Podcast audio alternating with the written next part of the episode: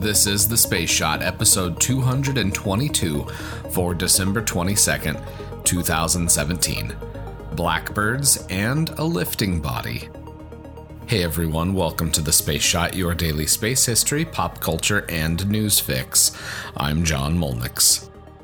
Depending on when you listen to this episode, I've got a launch update for the 22nd.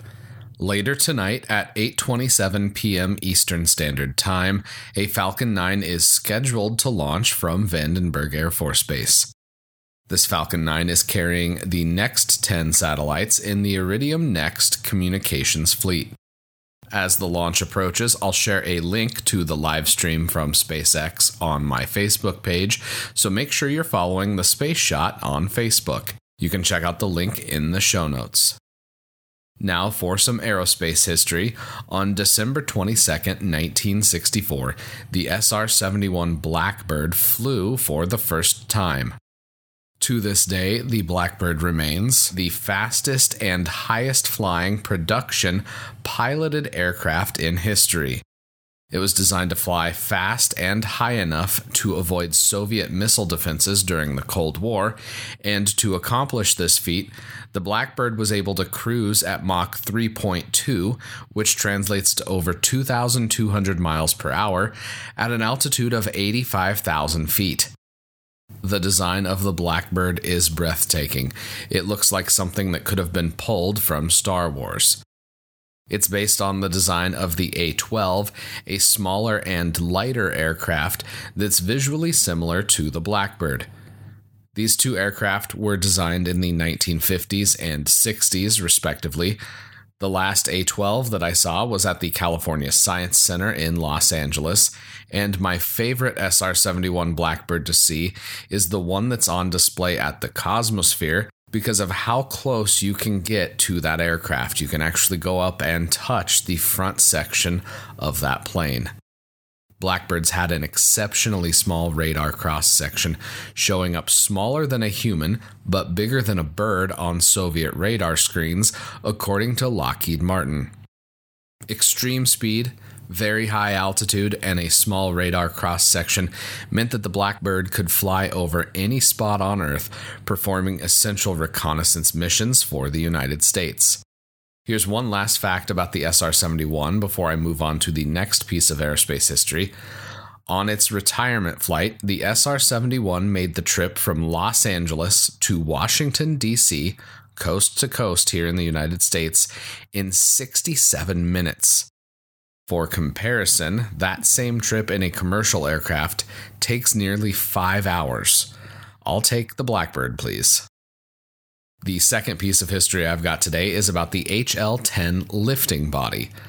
Lifting bodies were flown by NASA from the mid 60s to mid 70s as part of research into creating a vehicle that generated lift without conventional wings.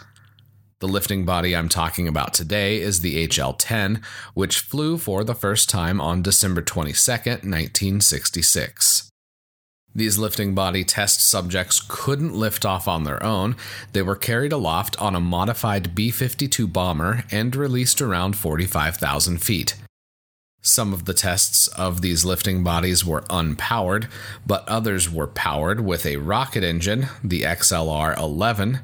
This was the type of engine that was used in the Bell X 1A and B and provided around 100 seconds of powered flight. The HL 10 flew 37 times over its lifetime. In 1970, it reached a top speed of Mach 1.86, and a few days after that fastest flight, it reached a maximum altitude of 90,030 feet with famed NASA test pilot Bill Dana at the controls. The concept of lifting bodies was conceived by Dr. Alfred J. Eggers Jr. in the 1950s while he was working at the National Advisory Committee for Aeronautics, NACA, the predecessor of NASA. Another famous lifting body you may have heard of is the Space Shuttle. Even though the HL 10 and other designs never flew into space, they did play an important role in the legacy that forms the foundation of the Space Shuttle and more recently the X 37 orbital test vehicle and the Sierra Nevada Dream Chaser.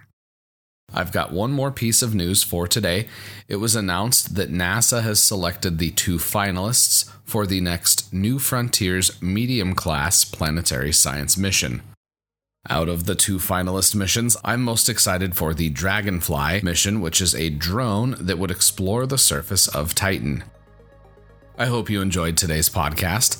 I appreciate all of you that have left reviews for the show. It really means a lot to me, and it does help more people find the podcast. If you leave a review, screenshot it and send it to me at John Mulnix pretty much anywhere on the internet, and I'll shoot you a Space Shot sticker and a little thank you. Make sure you hit the subscribe button while you're in your podcast app of choice. That way, you don't miss any of the daily episodes. As always, the show notes have more information on today's episode. You can hit me up on Instagram and Twitter. Find me at John Mulnix. I'm always up to chat. You can also connect with me on Facebook. Just search the Space Shot or click the link in the show notes. I'm John Mulnix, and I'll catch you on the flip side.